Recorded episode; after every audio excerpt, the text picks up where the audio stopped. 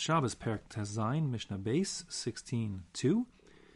We continue to discuss the restrictions on saving possessions from a burning building. In the previous Mishnah, we said you could save Sifrei Torah and Tefillin, and you could bring them even to a place which one normally cannot transfer into, meaning a chatzer that has not got an Eruv. Um, this Mishnah will talk about transferring and saving food from the burning house. So we're talking about on Shabbos, and the Mishnah says, Matzilin mazon shalish su'udus. You're allowed to save food that is for three meals.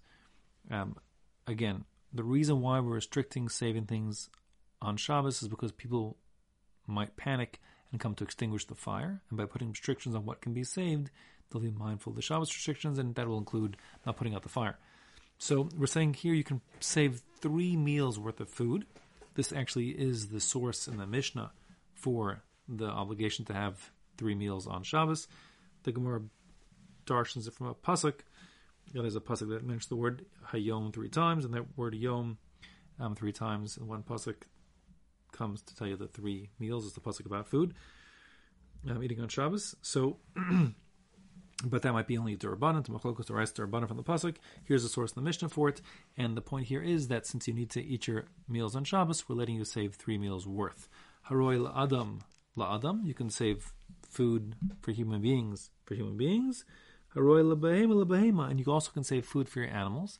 The reason for this is because there's a separate restriction on a person eating his Shabbos meal prior to feeding his animals, and therefore one needs to save food also for his animals so that he can have animal fodder to feed them, to give them before he eats. Now, it's not as simple as I just made it sound. Ketza, the Mishnah says, how is this going to work out? Nafla deleka belele Shabbos. If the fire broke out on Friday evening before having eaten even your Friday night meal, which means you have three meals to go. That being the case, matzilin mazon shalosh sudus, you're allowed to save three meals worth of food. But b'shachris, if the fire breaks out in the morning after a person ate his dinner the previous night, there are only two more meals on Shabbos to go, and that being the case, matzilin shtei sudas, you're only allowed to save two meals worth of food. The mincha, if it comes out in the afternoon prior to the third meal, then mazon achas, you're only allowed to save just food for one meal, um, and also drink as sufficient for the Shabbos also. So the idea being that we're actually saving this food all just for Shabbos, for consuming it as is required for Shabbos meals. Rabbi Yossi is going to disagree. He's more lenient. Rabbi Yossi Omer la'olam matzilin mazon shalosh sodas. You're always allowed to save three meals worth of food, even if you've already eaten some meals. His thinking is that, anyways, by restricting it to just three meals worth, you're going to be mindful of their restrictions. You won't come to extinguish the fire.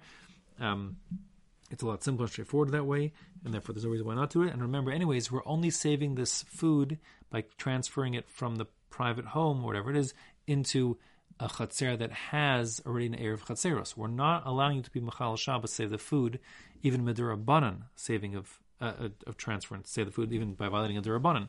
So since Rabbi Yossi holds, anyways, you're not doing anything wrong by transferring the food. It's just a matter of the rabbis making a restriction, so you'll be mindful not to extinguish the fire.